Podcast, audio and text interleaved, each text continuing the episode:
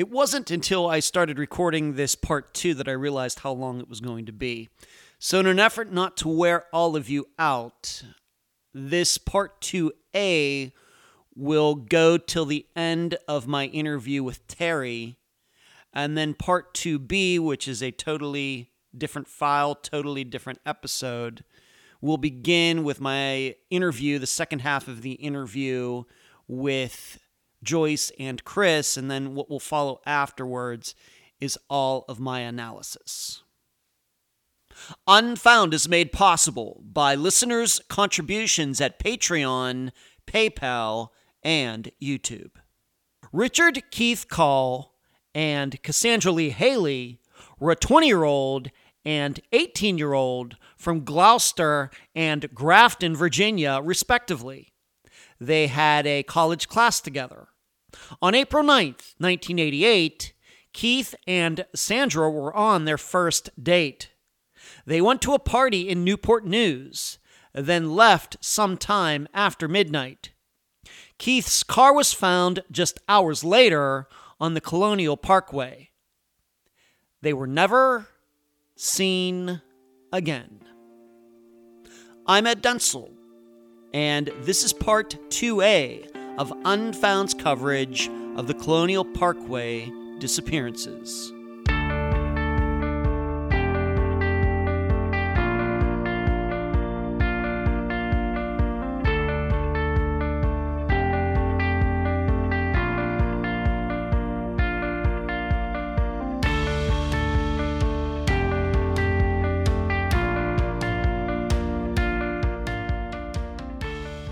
To start this part two, I'm going to begin where I said I would at the end of part one. I'm going to give you a short rundown on each of these murders that most people consider to be part of this Colonial Parkway crime spree that happened in the Virginia area in the late 1980s. It's up to you to determine whether they are all related or not but I'm going to uh, go through each of these. Obviously, this is not a this is not comprehensive coverage. I urge all of you, if you're not familiar with any of these murders, to go look them up for yourselves.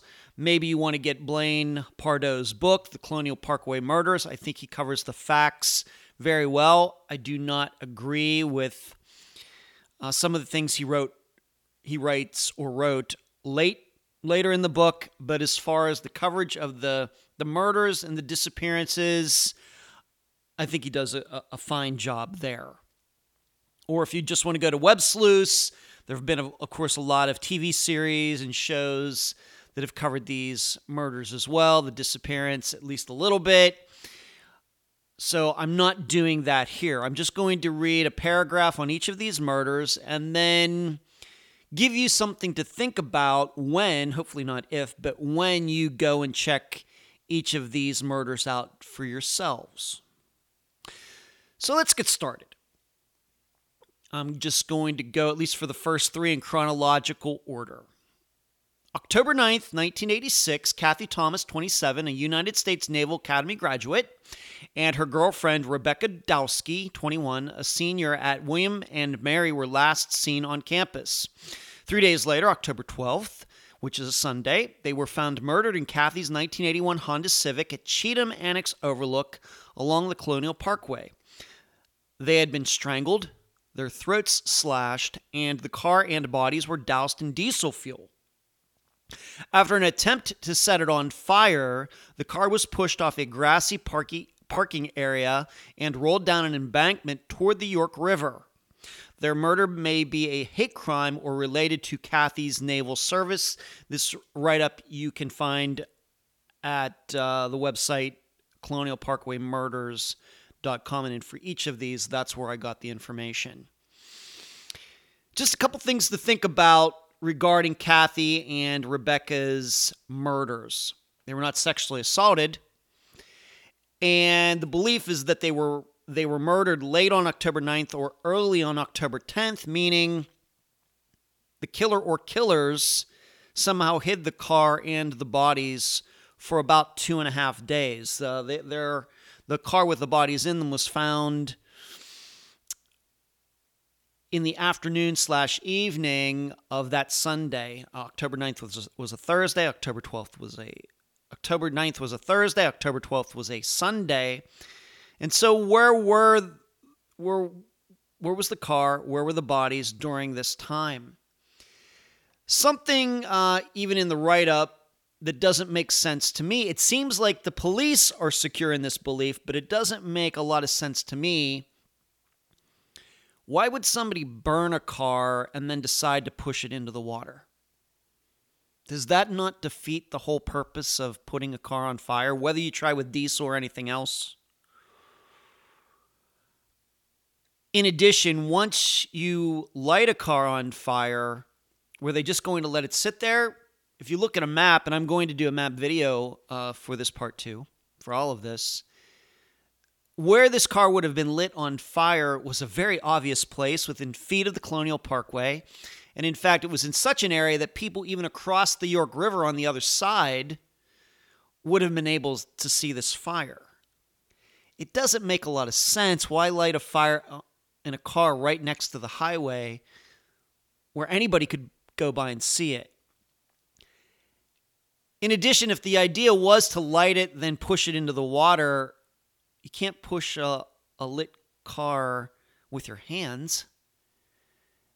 So are you going to use your car, put the, put her car in neutral, and then use your car to push a flaming on fire car into the water? Would that not might damage your car as well? Would that not leave behind evidence? You'd think. So I have to think that it's the opposite. That they tried to push the car into the water, and when it got stuck, lighting it on fire was the backup plan. That was unsuccessful, and that brings us to the diesel.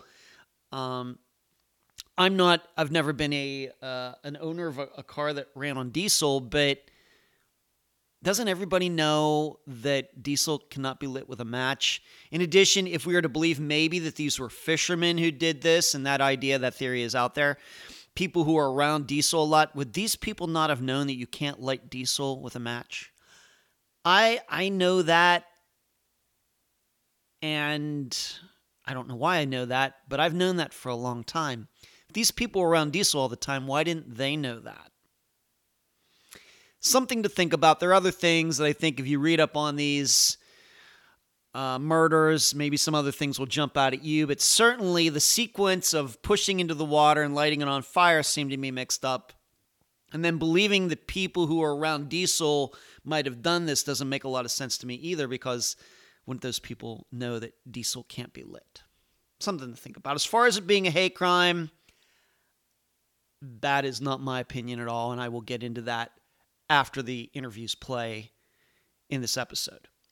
Next, the next write up. September 20th, 1987, David Knobling and Robin Edwards, uh, David being 20, Robin being 14, had gone out with a group of friends to a movie and arcade. After making plans to meet up later, they drove in David's Ford Ranger pickup across the James River Bridge from Newport News to the Ragged Island Wildlife Refuge to a sandy parking area to be alone. David's truck was found the next day with a radio, with the radio and wipers on. Three days later, searchers found both bodies washed up downstream along the James River. David had been shot twice, once in the shoulder and once in the head, and Robin once in the head with a small caliber weapon. My understanding when they say shot in the head, both were shot execution style. Let's just get this out of the way to start uh, regarding these two murders. David was having sex with a 14 year old. It's talked around uh, in various places. Let's just admit what was going on here. Uh, David was cheating on his pregnant girlfriend, and Robin had been out with David's cousin earlier that evening. And when the cousin wasn't around, as is detailed in Blaine Pardoe's book, David and Robin made arrangements to meet later that night. And in fact, Robin snuck out of her house to meet David. So I ask you, what are the odds that the only two people to be killed in that spot in history were a guy cheating on his pregnant girlfriend and a 14 year old girl who just hours earlier had been on a date with another guy who was David's cousin. Do the possibilities of who did this and motives not write themselves? I want you to think about that. Does it sound more likely that somebody connected to the pregnant girlfriend or a cousin or somebody? Who is more, I guess what I'm saying is, who is more likely to have murdered them? Somebody connected to the pregnant girlfriend or the cousin, someone like that, or a random rogue cop or a person pretending to be a cop or a drug dealer or somebody like that. I ask you. Think about it.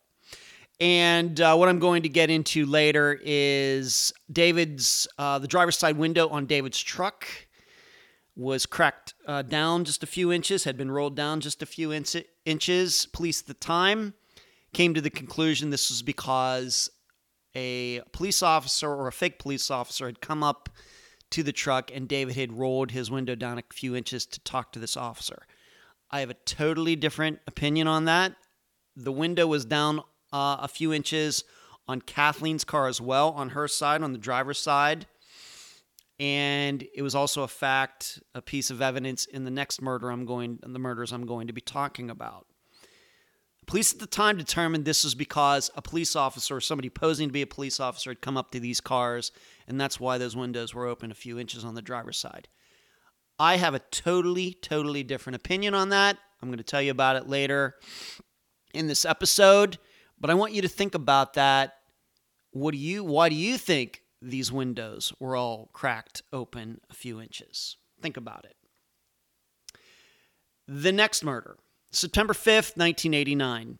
This is then after Keith and Sandra went missing. On Labor Day weekend, uh, September 5th, 1989, traveling companions Daniel Lauer, 21, and Anna Marie Phelps, 18, went missing as they drove in Daniel's 1972 Chevy Nova from, from Amelia County to Virginia Beach, Virginia, to meet Daniel's brother Clint, Anna's boyfriend. Daniel's car was found abandoned at a rest stop along I 64 on October 19th, 1989, so it's about six weeks later. Their badly decomposed bodies were found by hunters under a blanket off a logging road about a mile away. Cause of death was difficult to determine, and it appears to have nick marks from a knife on her on her hand bones. Daniel was carrying six hundred to eight hundred dollars from painting jobs he had earned working that summer. So robbery may be a motive, meaning the money has never been found. It, it might have been taken when they were murdered.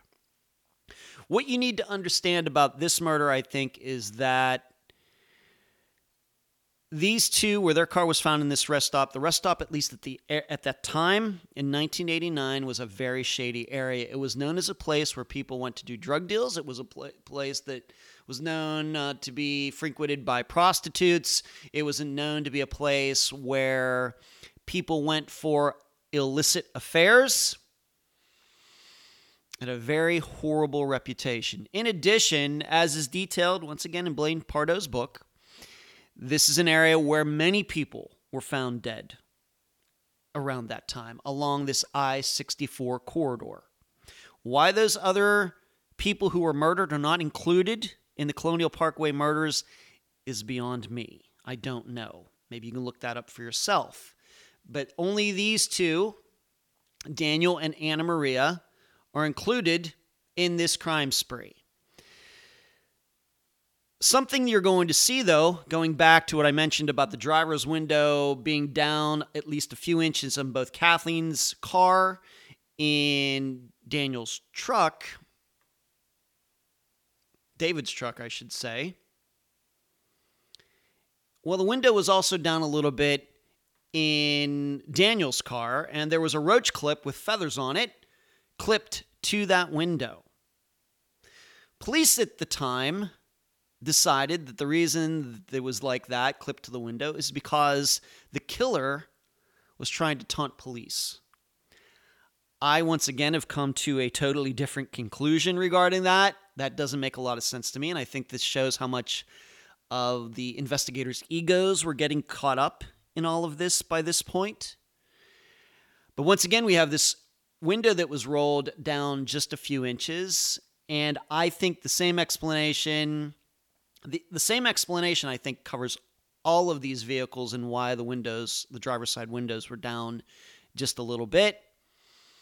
And I will get into that later. But once again, I think that the police totally misread all of this. And I think I'm going to be able to offer a, a suggestion, an explanation for all of this that is much better than what investigators and private investigators and writers and authors and everybody else have offered over the years.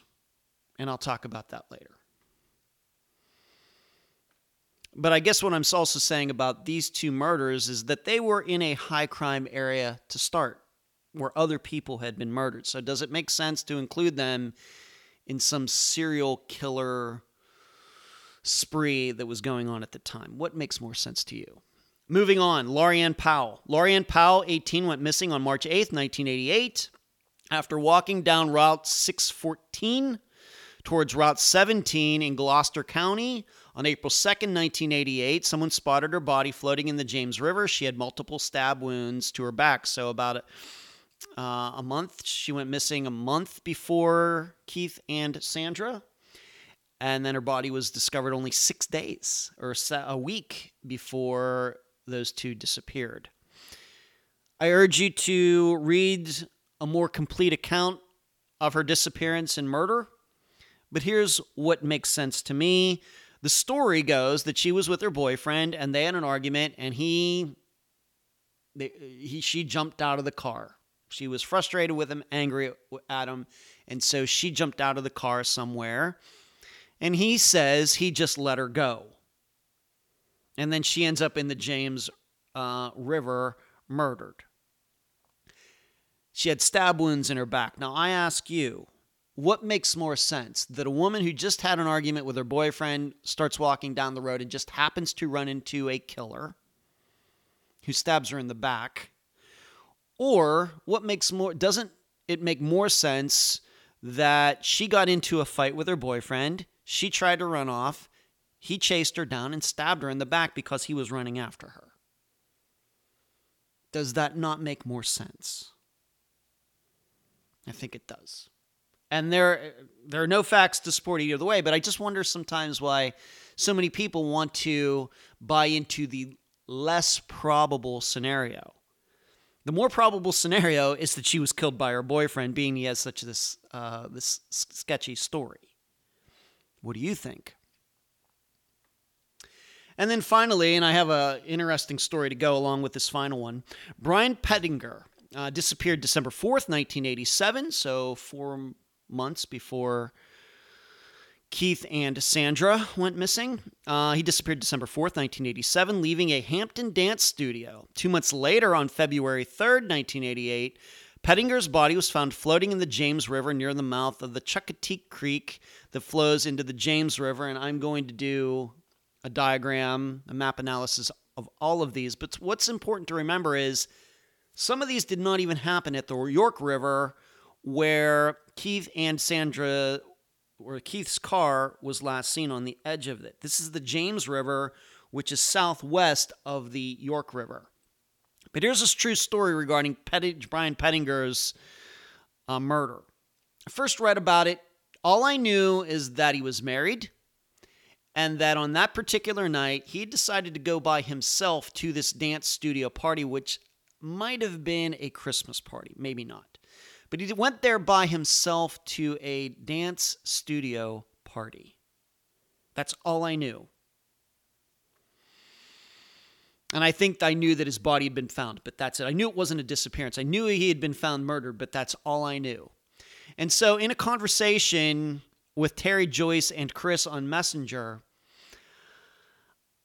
I'm I just made the point that there's only one reason a guy goes by himself to a dance studio party. A guy who is married, there's only one reason. And given that I was in entertainment for so many years in Las Vegas, you know what? I've been to some dance parties. I had dancers who were friends women, men, straight, gay, uh, worked with all types. Fine by me. But being that I know this territory, I was like, there's only one reason as a, a guy who is married goes to a party like that by himself.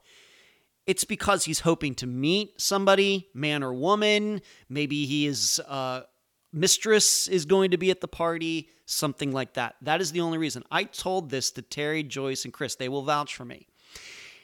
It was only after, and so I decided this surely his murder has something to do with that. It was only after that I then found out, well, guess what? He had left the party with a guy whose name is Wayne Mack. And I also found out that Wayne Mack committed suicide just a few months after Brian's uh, remains were found in February of 1988. In addition, when Brian was found, he had been bound, and let's just say maybe it looked like he had been involved in some S&M activity. I didn't know any of that, but I made the prediction just on him going to this party that that's probably what happened. I think what it shows is I have a pretty good handle on these things. You tell me a straight guy goes to a party, a dance party, where a lot of attractive people are going to be. I start thinking probably he was murdered due, due to somebody there.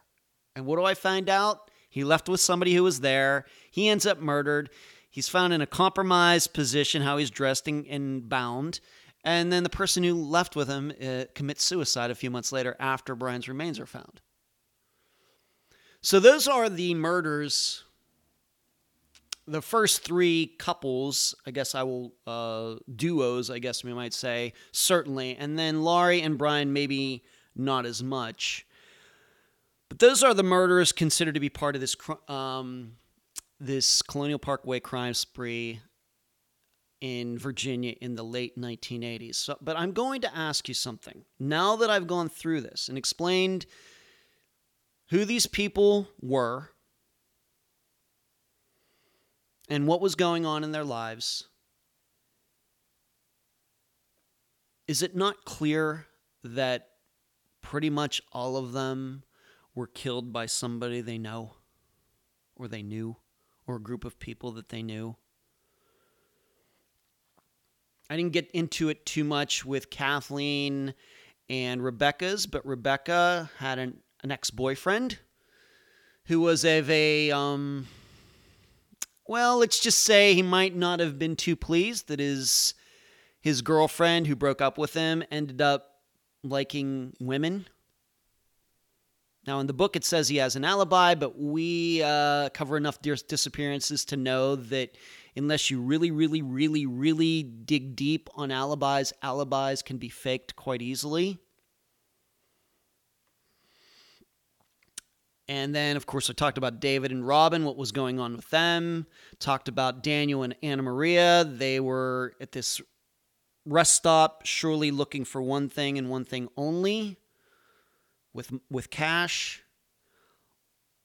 Laurie Powell's boyfriend has a sketchy story, kind of story we hear all the time on Unfound. The man says the woman just took off and I just don't know what happened. And then Brian Pettinger Cannot everybody see that all these people were mur- murdered by people they knew well? Can we not see that?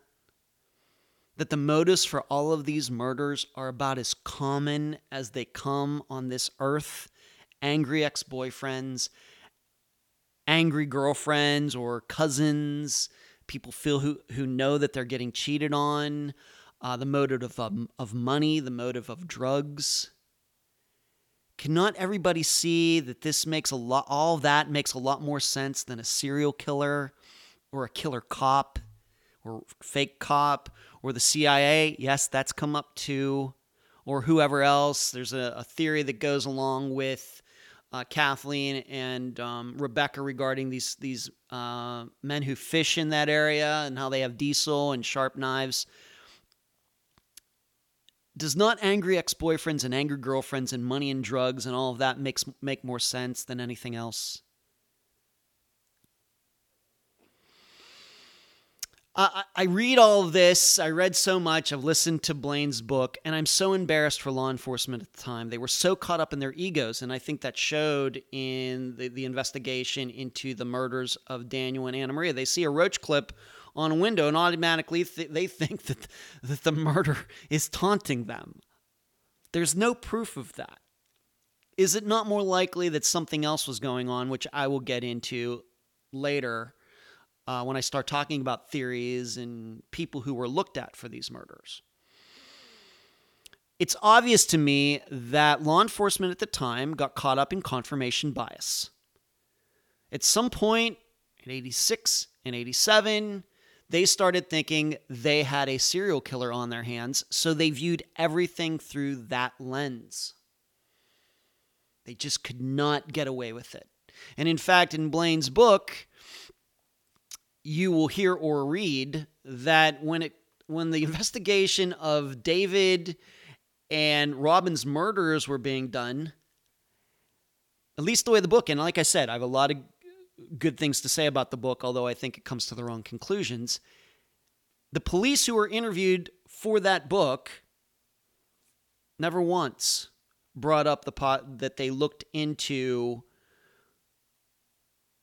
David's ex or David's pregnant girlfriend or anybody in her family or his cousin or anybody else who might have known that David was cheating on his pregnant ex-girlfriend or not ex-girlfriend girlfriend but or Robin was cheating on uh, her on David's cousin with David that never comes up in the book at all all they talk about is drug dealers they spoke to and people in jail who allegedly had information that didn't check out not one second about people connected to David or Robin. It seems a little bizarre. Not blaming that on Blaine. That's not Blaine's fault, the author of the book. I just don't think the police did that. So, this is where we are regarding all of these uh, murders.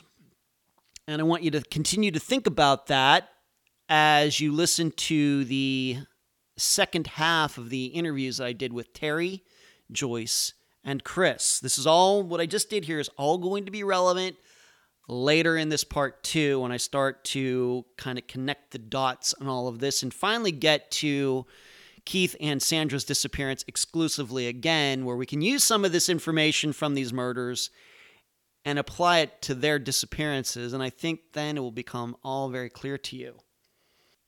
There is no summary for this part 2A or part 2B. We already did that in part 1.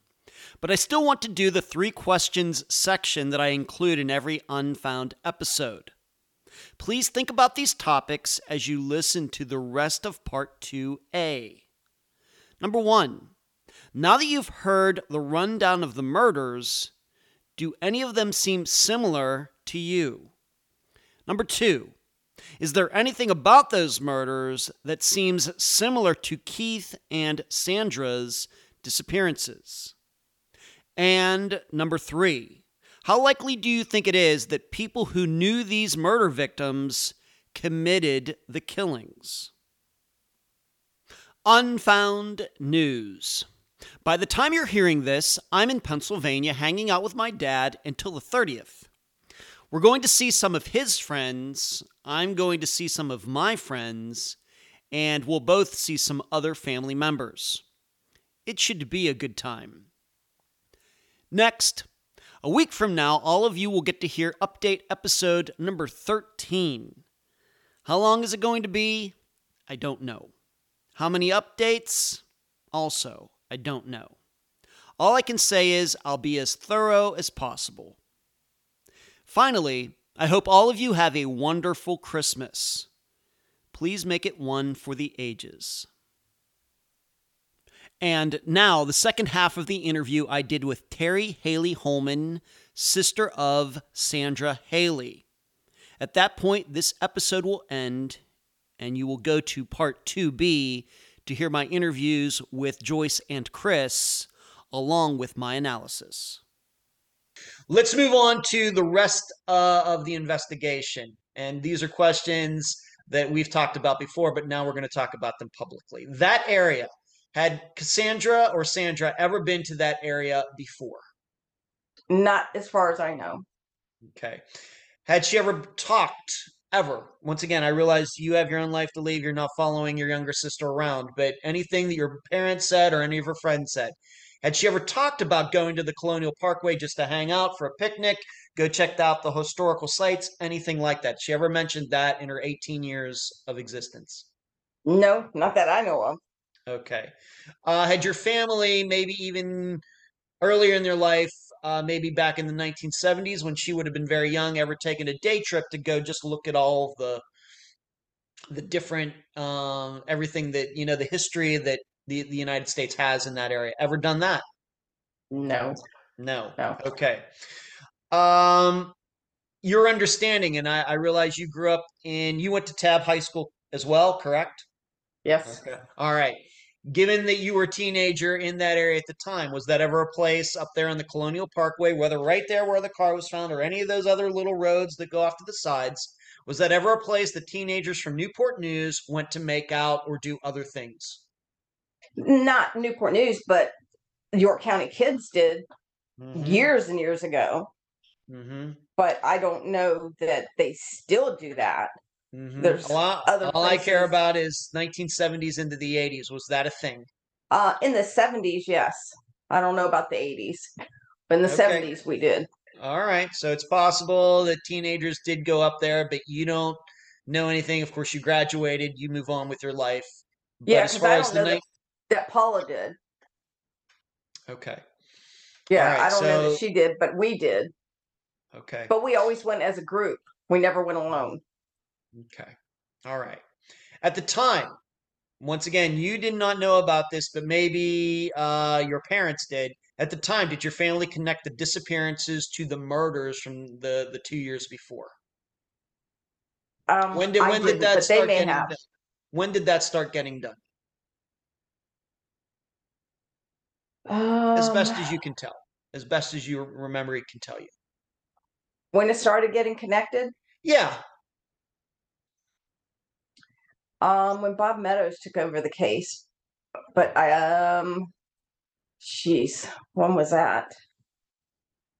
Um, And as you think, I'll just uh, explain this, continue to think, and I'll explain this to the listeners, is because here in 2022, I think it is just taken kind of for granted, my opinion, that the the the murders of three different people, groups that were together, couples that were together, I don't know if we want to call them couples, but hu- humans who were together, are all connected. And then Keith and Sandra's disappearances, they're all mixed in together as being one total phenomenon. And I guess what I'm trying to show here is maybe there was a, a long time there where they were not connected. What would you say? well, they were trying really, really hard to not connect them because they didn't want to say serial killer. Mm-hmm. So they were doing everything they could to not admit that they were connected. Mm-hmm. Okay. So they may have connected them long before they admitted it. Okay. And you were saying you were trying to think of this guy Bob Meadows.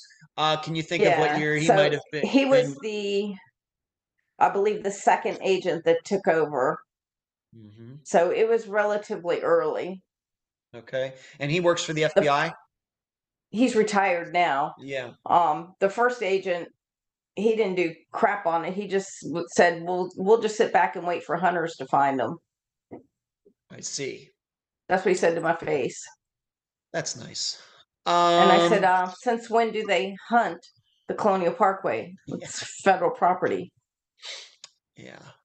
That's a Douchebag. yeah, I, I could you could say that. Um, but this uh, Bob Meadows, he was an FBI guy, person. Yeah. Okay, so he and your opinion is that when he got involved is when it started maybe come together that all of these were connected. Yeah. Okay, all right. Would you say got involved six months later, three months later, a year later? Might have been a year later. Okay. All right, so the car is found up there, and they're nowhere to be found. Of course, they're still missing. And just so everybody understands, this is uh, an area that is well out of the way from where the party was and where Sandra lived, correct? Mm, It's about 15 miles. Yeah. Right. In addition, it's not anywhere near where Keith lived either because he lived across the James River in a totally Probably another 15 miles. another yeah. 15 miles, right? So nowhere near uh, would not have been a, an area that would have been passed from between the party and Sandra's house. It's way, way out of the way. All right, now, uh, being that you already spoke about the park rangers before, I'm going to get, uh, now we have an opportunity for you to tell everybody what did these park rangers do? You found out eventually that there's this disgusting story regarding the clothes and everything regarding the car. Why don't you tell it right now? Uh, come to find out that when they found the car, um, sometime between 6 a.m. and 8 o'clock when they called my mom, they removed all the articles out of the car and took them with them to uh, the office to make the phone call. Instead of just taking whatever had the phone number on it with them to make the phone call, they removed all the clothing, all the shoes, everything out of the mm-hmm. car. I don't know why. Yeah, that that's a good I question. Don't I know understand that, it. Yep, that has been something that has brought the park rangers into suspicion over the years for sure. Uh, how was this? How was this eventually discovered? Did they own up to that, or did it take somebody discovering that for them to have I'm to tell the truth? Sure, how Blaine came to find that out. I'm not sure if he just if he explains how he found that out in his mm-hmm. book, but somehow he finds this out and gets them to actually admit that they did do it. Okay. Um in in so they went there uh, they find this car there it's unlocked and they just take the clothes out of it. And then my understanding is they went and put all the clothes back. They tried to stage it back to as, as close as they could to the way it was. Oh my goodness. Okay uh, when in all of this did you discover, and this is something I'm going to talk about with uh, that will be in Joyce and and I'm not done their interview yet. I'll be interviewing them on uh, December 9th, two days from now.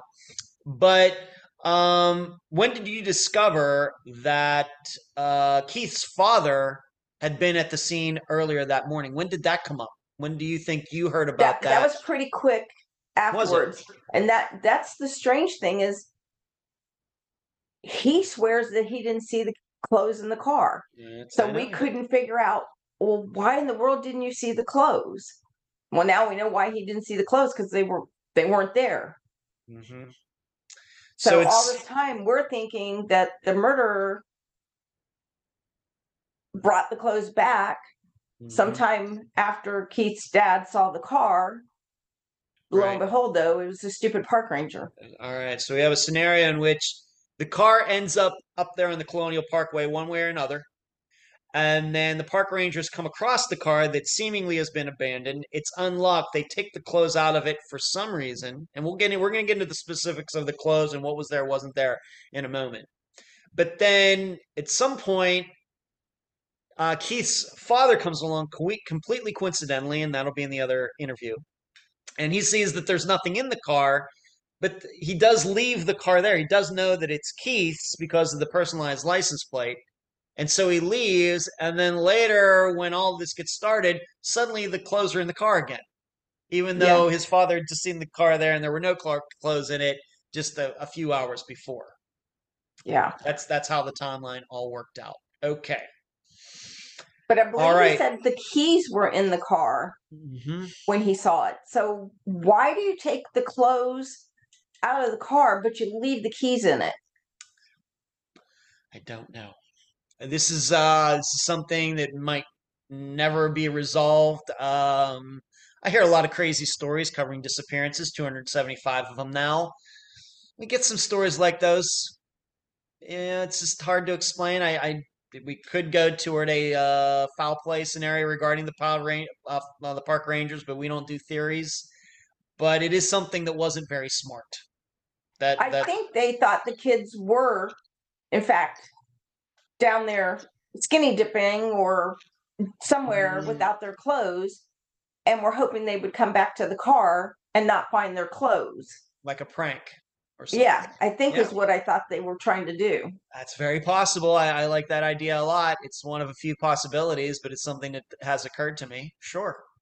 Sure. All right. So they go in and take that stuff And then when they find figure out that it's something more than just a prank, that, that just a couple kids going off into the woods or something, they bring all of that stuff back. And really, I guess it was on the strength of Keith's father saying, "Hey, you know, the clothes weren't here," that all got this started, where they had to come and admit that um, yeah, we took the clothes and then we had to bring them back, which is crazy. Okay, let's talk about the clothes themselves. My understanding is that there is at least one piece of clothing that is missing. Is it the pants, the shoe? What was there? What wasn't there? What is your understanding? One of her shoes is missing. It is. Okay. All right, but her pants were there. Um, My understanding is her pants are there, but um, Mhm. Liza keeps arguing with me that none of her clothing is there. But I remember seeing her pants. Who's li- You're gonna have to tell who who's The saying lies. FBI agent. Okay. Yeah, please. If you use any names, we need to make sure who these people are. All Yeah. right. So you think that one shoe is missing, but there's an FBI agent who eventually is that the FBI agent that is responsible now in 20 Yes. 2022? Okay. sh Mhm. her impression is that more than that is missing. Yeah, she she doesn't believe she believes that all of Sandra's clothes are missing. All But- of them are. Yes. But I remember seeing Sandra's brown jeans, like they were like a khaki brownish colored jeans. I remember seeing them in the car. Any, what have you, th- oh, is this a paperwork issue? Do you think that Liza is lying or what? No, I think she just is not that's a big, that's a, that's a big difference there. You know, somebody yeah, saying there was no needs to go clothes back through her there inventory. and you being there on on site and knowing you're probably at least some of your sister's clothes uh being there you know on site that morning you tend to believe that at least some of her clothes were there I remember seeing her clothes. all right but uh the shoe what kind of shoe is it that's missing It's a ankle boot. What do we call them now? Booties. Is that what we call them now? Yeah. okay It all yeah, right. just goes above her her ankle. Yeah. Okay. What, there's just one of them there. Okay, so the other one seeming uh, has not been found, as far as you know. Um, my understanding, any valuables missing? Was she wearing any jewelry? Was any jewelry left behind? Was she wearing a watch? any of those things? Her watch is there. Oh, Um, she had on lots of jewelry, but it's not there. Her purse is there. Her wallet is gone. all right. So her watch is there, but the jewelry that she would have been wearing and her and her purse are gone. The purse is there. The wallet's Per- gone. The purse is there. The wallet's gone. But this is a wallet that would have been in the purse, I guess. Right. hmm All right. Any? and that's how they. Her checkbook was in there, and that's how they called my mom. Is Oh. the checkbook was separate, and that's back when we used to put our phone numbers on our checks. Yep, I remember. Right. Okay, so that is interesting. So her purse is there. The the the um this wallet is gone. What would have been in this wallet? Credit card, or did she have a credit card at 18? I don't even know, or an ATM She had ATM an ATM card. I know that. and and cash. her driver's license. She probably had. She may have had a credit card. So yes, getting back to this idea that somebody was trying to make it look like they went into the water, it is kind of weird. Uh, that what did they do? Go into the water with? Uh, did she take her wallet with her? you know, Yeah. or I mean, if we want to get maybe the park rangers didn't return it, and this is the the big issue is that could it be these guys took it and then brought it back? Unfortunately, this is something we have to think about but her her watch was there and um and uh, like i said we get into the stuff regarding keith with his family so some of these things and we can't even say uh that uh, you know you if these two did go up there and let's say they didn't go skinny dipping but let's say they were doing something sexual let's say she wouldn't take her watch off to do something like that right no Nope. no nobody's gonna do that Would you? I don't I don't wear any watches or anything, but yeah, I would if uh being I a straight guy, yeah. Yeah. So you know, yeah, yeah. Of course. Okay. Let's move on to this now. Did you, when you went up and saw the interior of the car, um, did you happen to see these empty beer cans that were in it? Did you see those? Did they allow you to get that close? Oh, I walked right up and looked in, but I don't remember seeing the beer cans. No. Okay. Was Sandra a beer drinker? Yes. She was. All right. Yes. So maybe that's that's not that uh crazy. Anything else uh given that you were there right there, right? You- Uh hours later. Anything else that of course we've talked about the clothes and we talked about clothes missing. Anything else that strikes you as odd about anything that you noticed that morning? Besides the park ranger. Yeah, besides the park rangers, yes. Besides anything that, uh, yeah, yeah, yeah. I get, yeah, I, I know we.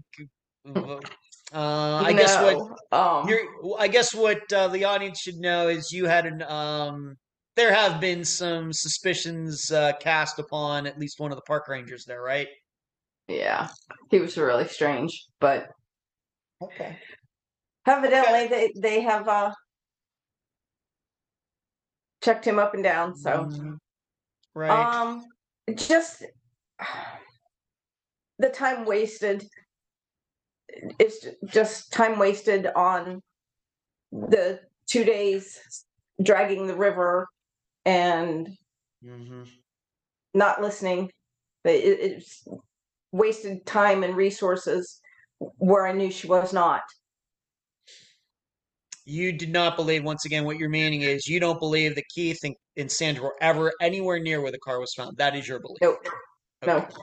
Okay. And we searched it. We we spent many many days walking through those woods and those swamps just to prove that they weren't there. Mhm. We did it before the FBI did it.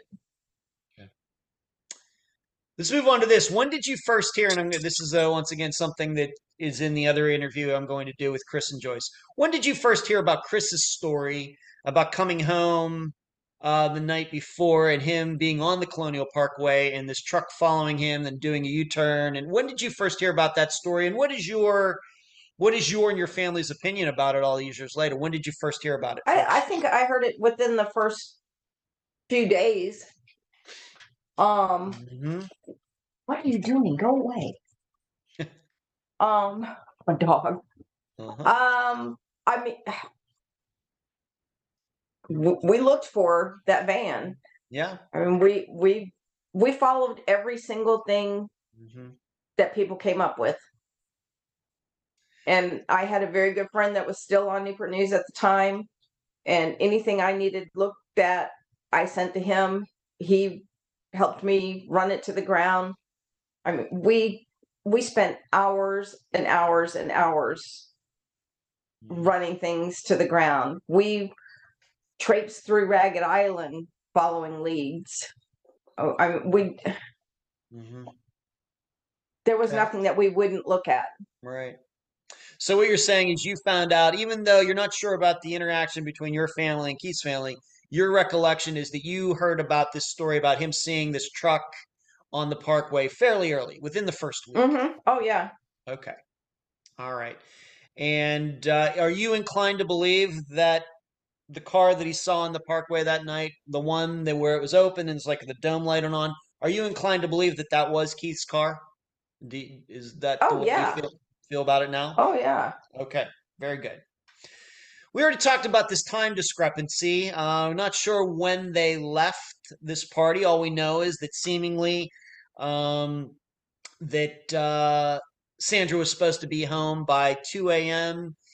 Any, you know, any insight into why there is this wide range of opinion? Once again, just looking for an opinion here here of the wide range of opinions. Well, they left at 11:30 or 12:30 or 1:30. Any idea why that is? You've had a chance to think about it. Any? Uh, probably because it was a heavy alcohol use at the party. Okay. Okay. If that's what you that's if that's if that's the answer, then that's Uh, the answer. That would be my guess. Okay. Um, they're say- most people are saying they didn't even get there till eleven thirty or twelve, Mm-hmm. so they couldn't have left at that time. Right. I agree with you. I agree with you. And we also have to be clear on this. When you saw Keith and Sandra earlier that evening, what time would that have been? It's like seven o'clock or something, right? Um,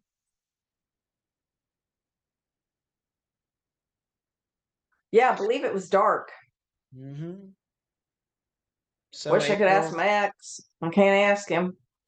But so eh, you know, in April, did we turn the clocks back or forward at that time? Maybe it's six o'clock or something. I guess you were you were going there to take your parents out to dinner, right? That's what you said. Yeah. So you wouldn't show up at their house at like nine o'clock to take them out to dinner, right? No, no. Oh heck right. no. So I guess what we're saying is you probably showed up six six thirty. They're there at six thirty, meaning maybe they're going to a movie that starts at seven thirty. And Sandra had worked that day, so she probably didn't get off work till five or six. Mm-hmm. So yeah, it was probably that late. Okay. So then we still have this uh, kind of time. Maybe they went to dinner somewhere and we just don't know about it. It's just never something that's been pop that's popped up. Maybe they went to dinner and then went to a late show. They went to like a nine o'clock movie and then after that went to the party. I guess that's possible, right? Yeah. It's possible. Okay. So we just have this huge discrepancy. Uh, I have uh, given you know my opinion on it. It certainly could be alcohol related. It also could be that given that there were different parties going on, it very well could have been that they left that party and went to some other apartment, then came back and people didn't see them come back. So that's when people thought they left for the night. That's another possibility because there were more parties going on than just at this one apartment. Right. That's another possibility. Okay. I would do want to come back uh, to the entire idea of the Colonial Parkway murders, and I mean, it's even now it even has its own Wikipedia page. Um, what did you think? Are you when- kidding me? No, no, it's no the Colonial. It really Parkway mur- does. No, it really does. Yeah, it really does. Um, I'm sorry you didn't know that. I'm sorry to say. I did not know that. No, it does. Um, what did you think when you heard about the murders that occurred in 1989? Once again, did you were you in a- aware that they occurred a year later? I did. Okay, and what did I you did. what did you and your family think? So by that time, surely you know about the murders that occurred before. What did you think Oh, about yeah. the one after? That one I, I didn't feel like was related. Mm-hmm. There's um several things about it that make me feel it's not related. Mm-hmm. Um the covering them up shows remorse. So to me, Mm-hmm. the others didn't show any remorse. So I don't I don't think so. Okay. I really think it was their friend that did it to take their Mhm. money. Yeah, this is a, uh, as some people have stated, maybe a drug deal gone bad. I don't Yeah. know that for a fact. I'm not an expert on them, but I have read that from people who seemingly know more about it than I do. Okay, Yeah. so you heard about that uh, that in 1989. So maybe you were a little more hyper aware, given that Sandra and Keith went missing. That you were um, maybe Oh, more yeah. hyper aware to other things that were going on. Uh, yeah, there. I mean, there was uh, a couple in Richmond that disappeared too, but they didn't want to seem to connect that one. Mhm. Okay. I'm like, why are you not connecting that one? It's not that far away. hmm When you finally did find out about the murders that took uh, place in 86 and 87, was your personal knee-jerk reaction that they are were related? Of course, now you have all these years to think about it. But at the time, did you think that the murders of the two women and then the guy with the underage girl, did you automatically think those were related or were you like once you once again, once you found out about them? Your impression. I want to say they're related because I would hate to think that we have four different people out here killing couples. Mhm. Yeah. I would hate to think that. So I want to say they're related just for that reason. Okay. But there's things about them that don't fit, and there are things that do fit. okay. But yeah, I'd hate to think that there's four different people doing this. Yeah. Have you or your family ever been presented with any scientific evidence that any of them are connected? Not just all four, but any particular two incidents from those years? Anything? No, None. DNA, fingerprints, video, Nothing. anything? Nothing. nothing. Okay. They're found in the river, and then in '89, uh, it was this uh, the the guy, uh, man and woman, up there north of the Colonial Parkway, and they Yeah, were going to Virginia Beach or something, and their cars found going the totally opposite direction. Right. Correct. All right. Right. So we have a lot of different demographics there. Certainly couples, all, you know, two women and then the other ones are a male and female together. But certainly different circumstances. And in fact, uh, they're really, except for Cassandra and, and the Keith's car being close to the stabbing of the women, they're really, all of them are pretty spread out. That's, hmm I've never been, I've been to the area, but I didn't live there It, it, it's pretty spread out. pretty spread out. Okay. Let's move back to this, being that uh, we talked about him early in the conversation. He was at the party. Um, to remind everybody that Terry Kirby, uh, Sandra's, I guess, ex boyfriend. Um, do we have any idea why the two were not a couple at the time of Sandra's disappearance? Was it because, of course, couples break up? You know, one goes to college, the other one's still in high school. Do we think it was some of that information, uh, some reason due to that, or something else? I have no idea. Okay. I Did- never asked him. Okay, and being that you really didn't know Terry, but you said you went to parties at their house uh, with uh, older, he had older siblings, older brothers.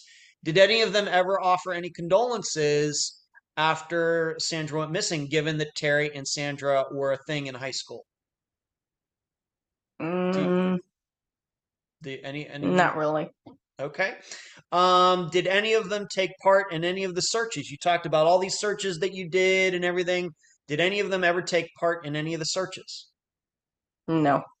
Okay. Do you did the police talk to him about uh, you were at the party that night with your buddies, you're talking to Sandra. Did do you know any of the, what the conversations that Sandra and Terry with his friends had that night at the party? Any any idea regarding any of that? I know they spoke to him, but I don't know what was said. Okay.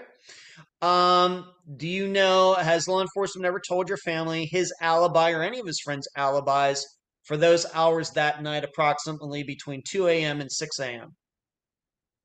I don't know. Okay. Did um has your family ever just it, back then ever tried to talk to Terry or any of those friends just one on one? Being that, of course, your mother, everybody knows the family. Has anybody in your family at the time just one on one get the police out of it? Hey, can you tell us what went on that that night before Keith and Sandra left? Any of the, anything like that ever done? No, he was being very protected. He was by who? Um, most everyone. Um, it was, you know, college draft time. It was, you know, then it was major league draft time.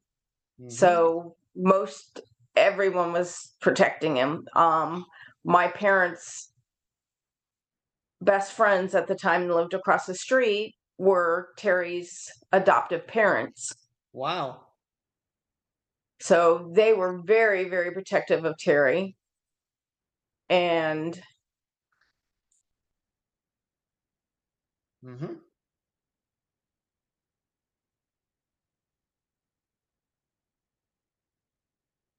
And um very supportive of my parents also, mm-hmm. but kept Terry at a distance. okay. So even if my parents wanted to talk to him, they would have kept him away. Okay. So Mhm. my mom's wanted to talk to him several times and just hasn't. Okay. I, I didn't know that his adoptive parents lived across the street, and so um.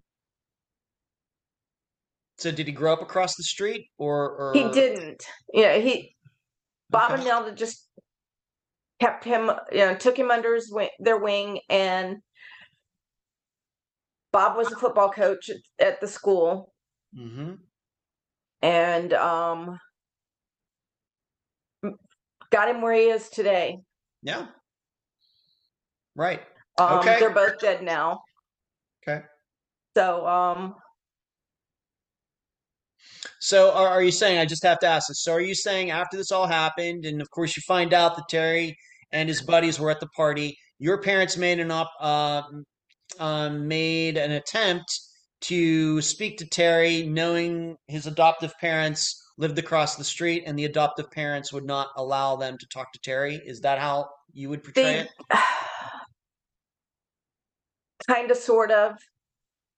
hmm I think my mom felt like Terry knew more that what happened at the party hmm and they would say we don't want him involved in this right now. He's got to concentrate on his career right now.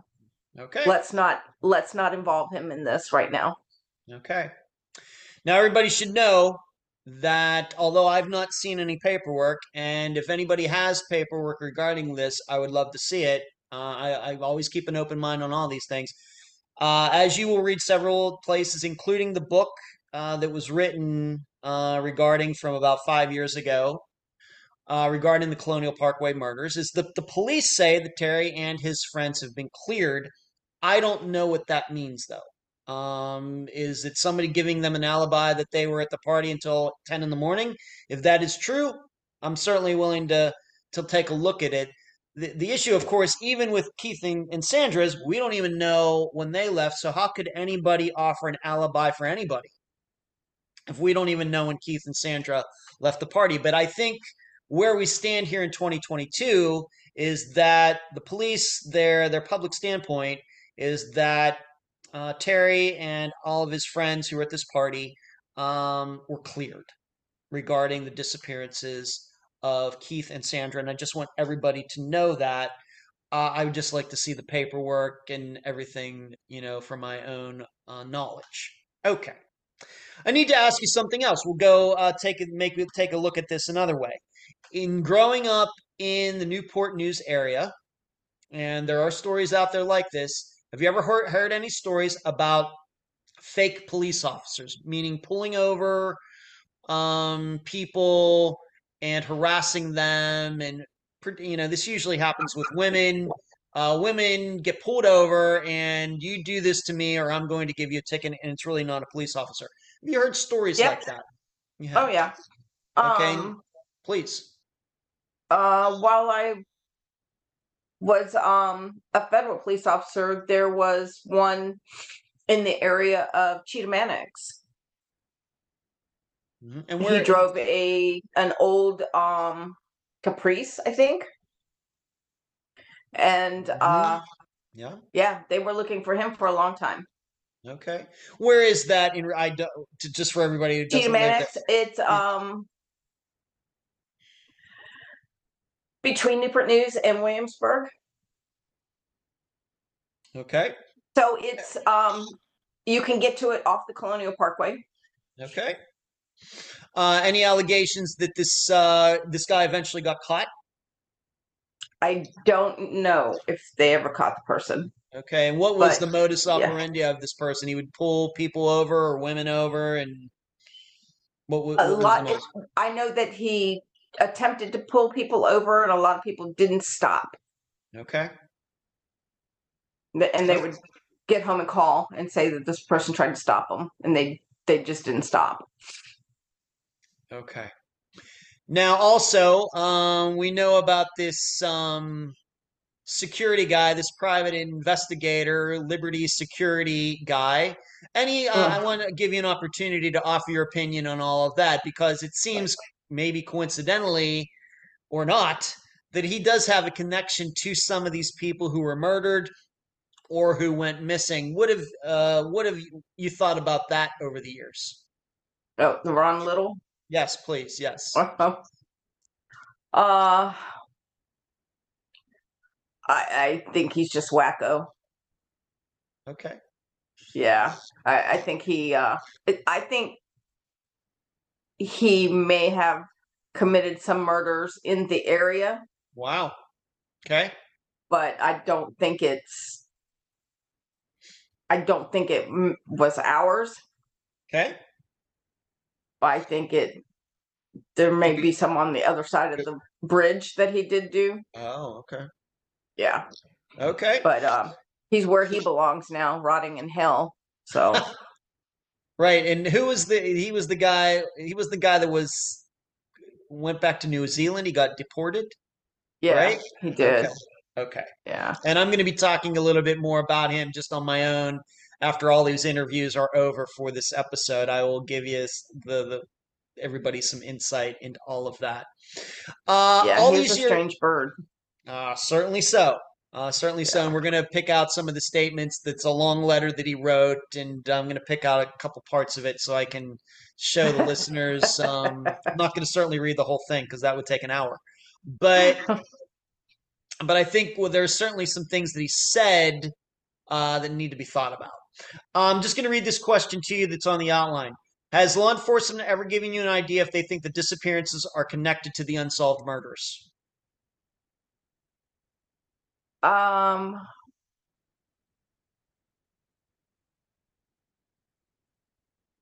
they go back and forth. Mm-hmm. Yeah. So Mhm. I don't know. I really Okay. don't know. All right, what would don't you? I guess what I'm asking you. Of course, there have been books written about this. There's a Wikipedia page, and everybody, it seems, in my opinion, having done this for six years, that everybody is trying to put it all together. You know, these, of course, um, people who are not in law enforcement. These are people who are reporters like myself or whoever else, but these are not people in law enforcement. Is it your opinion in the 21st century that law enforcement at this time sees them all as connected or something else? Your opinion. Uh, I know that she, the FBI agent, was yes, Okay. and up until a year ago, I was constantly battling her Hmm. to stop trying to shove this square peg in this round hole, trying Huh. to connect ours with the first one.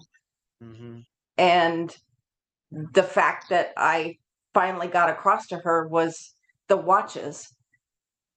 I said, Liza, if you go up there to have sex, are you going to take your watch off? Right. Do you take your watch off to have sex? That's the last damn thing I'm thinking about. I'm not going to take my watch off. right. And it was a couple days later, she called me back and she said, You know, you're right. hmm I'm not going to take my watch off. I said, They didn't. They didn't go up there. They didn't take their watches off. Somebody made them take their watch off. Somebody made them take their clothes off. Somebody made it look like they went up there to go swimming. Mm-hmm. Okay. That's all a plant. That's not what that was. Mm. You Yep. need to look at this as something separate. It, it's something totally different than your first one. They're not connected. Okay. So she started to look at it differently, but we're not getting anywhere. Okay. Do you? Uh, we just talked about this uh, not so long ago, but do you share the suspicion of the park rangers that Keith's family does? Uh, I think it's a strong possibility, but where where would he have come across them? Not on the parkway. Right. I agree with you.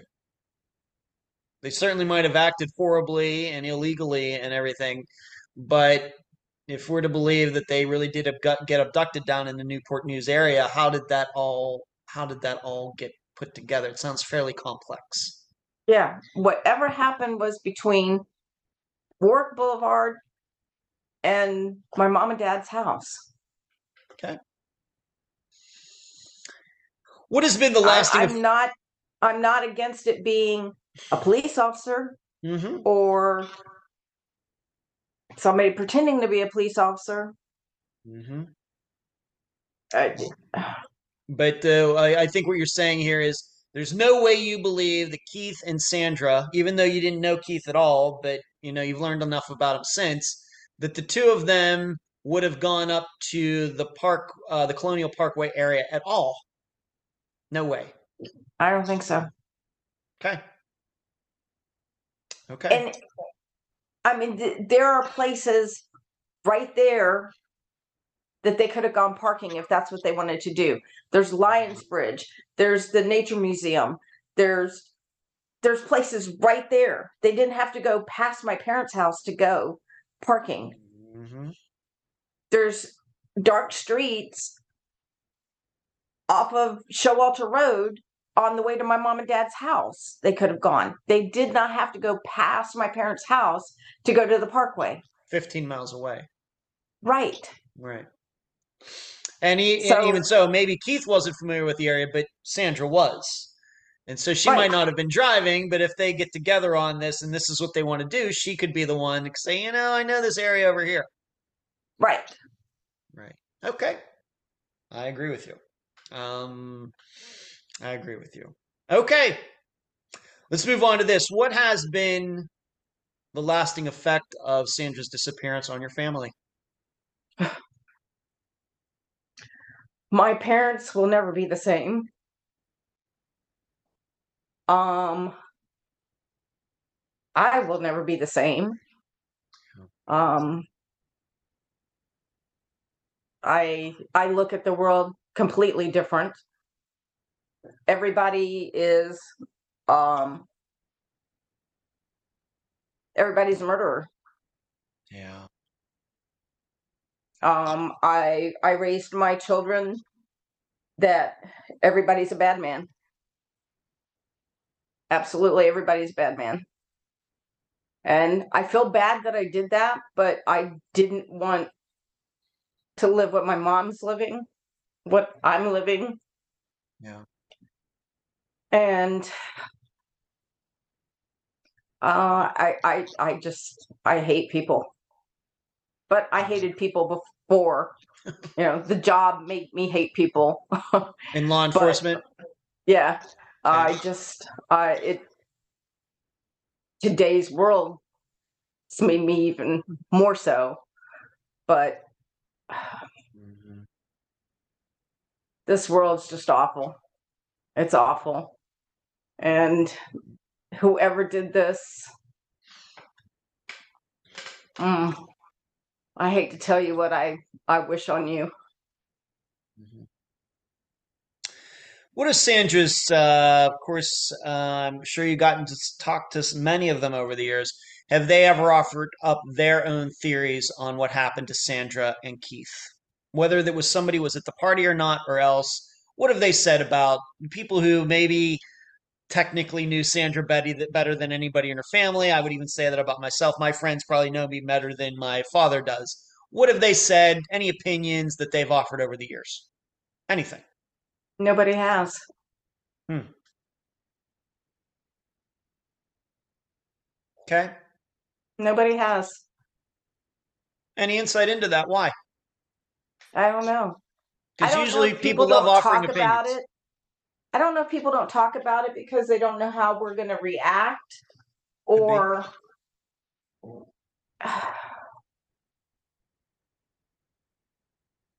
or they just don't know what to say to us. I don't know. I mean, most people Mhm. don't know somebody that that's still mi- that their friend their family member's still missing. It's true. So they don't know what to say. So I really don't hear from Sandra's friends very often. Um, even Susan, I, I rarely hear from her. Mhm. And Mhm. I, I I mean, maybe just to- back even once again. I realize uh, back at the time, of course, you were there very early on. You saw the car, but even those weeks after, do you remember any of her friends coming forward once again, whether they're party or not, saying, "You know what? This might have happened. That might have happened. Here's what's going on."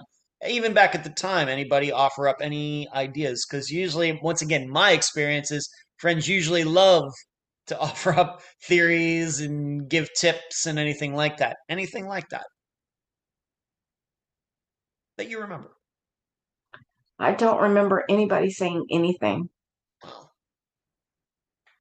Okay. All right. I know it. T- now that I think about it, it, it's it's weird that everybody just kind of went. Uh, my experience is uh, I agree with you. That usually friends are very vocal. Uh, unfortunately, a lot of times what they say is not helpful, but I'm willing to listen. You know, uh, I think families are always willing to listen if their daughter, son, Jane Doe, John Smith goes missing, and some friends come forward. You know, I heard this, I heard that. Not sure what to make of it, but we'll certainly certainly listen. But what you're saying is your recollection is you don't remember any of that. Well, she didn't have a lot of true friends because of her relationship with Terry. I see. Yeah. Why was that? Even, you know, back then and where we lived, you could count how many black families lived in that area on one hand.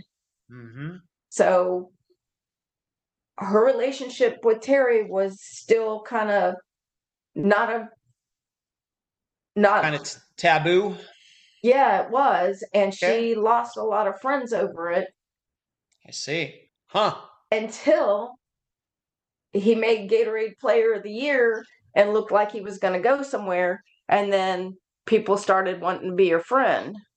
But she figured it out that, oh, you don't want to be my friend. You just want to be Harry's friend. Huh. Okay. So she didn't really have a lot of true friends. Okay. It's sad. Even though she was a cheerleader and popular and everything else, your opinion is that these, of course, she went on to college. People go their different directions, and um, they just could never offer up anything helpful, any insight. Or No. Um, her friend Amy, the girl smoked so much weed that she doesn't even remember high school. I Wow. tried calling her to get information and she doesn't even remember high school at all. Her parents had to send her away to private school. Yeah. And I was like, why was my parents letting her hang around this girl? Mhm. I'm just Right. like, Okay. and I, I so I mean most of her friends are not helpful because Mhm. they're all brain dead. Okay. Like, Uh, the way you look at it uh, between uh, Keith and Sandra, the way you understand your sister and what you think you know about Keith, um, good match. Was he like her type or not, or what would you say? What what would you say? I would have said that he was probably a little too clean cut for her. Okay. Yeah, just some of the things that I'm hearing from the FBI. She has read me a few statements from these people and and I'm not sure how to take some of this stuff. Mm-hmm. Um people coming out of the woodwork to give their statements and I'm like, you know, really are you going to buy this? They want their 5 minutes of fame. A lot of people do. I agree with you. um she said well, i have to take their statement they they said they they knew her and they did this um And what and what are some of those statements? Uh, you know, you don't have to pick the worst ones, but what what are some of these statements that you've heard? that that- um like some kid from from Bethel High School that Paul that Sandra took him out to the parkway to this really dark scary road um Uh-huh. to get him to get out of the the car and go have sex in this really dark spot on the parkway Yeah. And I'm like, first of all, Susan swears they never went out there because she was afraid of all the dark roads. And now you have this kid coming up here saying that he purposely took her out there. Yeah. Which one are you going to believe? Right. I A agree best friend that says they never went out there or this kid that says they did? Yep. Yeah. So now Liza's banking on this kid that says they did. Yeah, it's crazy. Especially all these years la- especially all these years later. Yeah. I, I just I'm like, I don't but Terry says they never went out there Could be. in all the years that they were together. So Mm-hmm. Could be. You know, the, the what complicates all of this is that we do know about at least the the murders of the couple uh, just a couple years before that, and it very well could be that somebody was making this look like some sort of copycat because they knew about the murders from '86. Well, you know what? If I do this, you know, whatever happened, but if I go put the car back up there on the parkway, then they're going to think whoever killed the women in 1986 also caused the disappearances of Keith and Sandra in 88.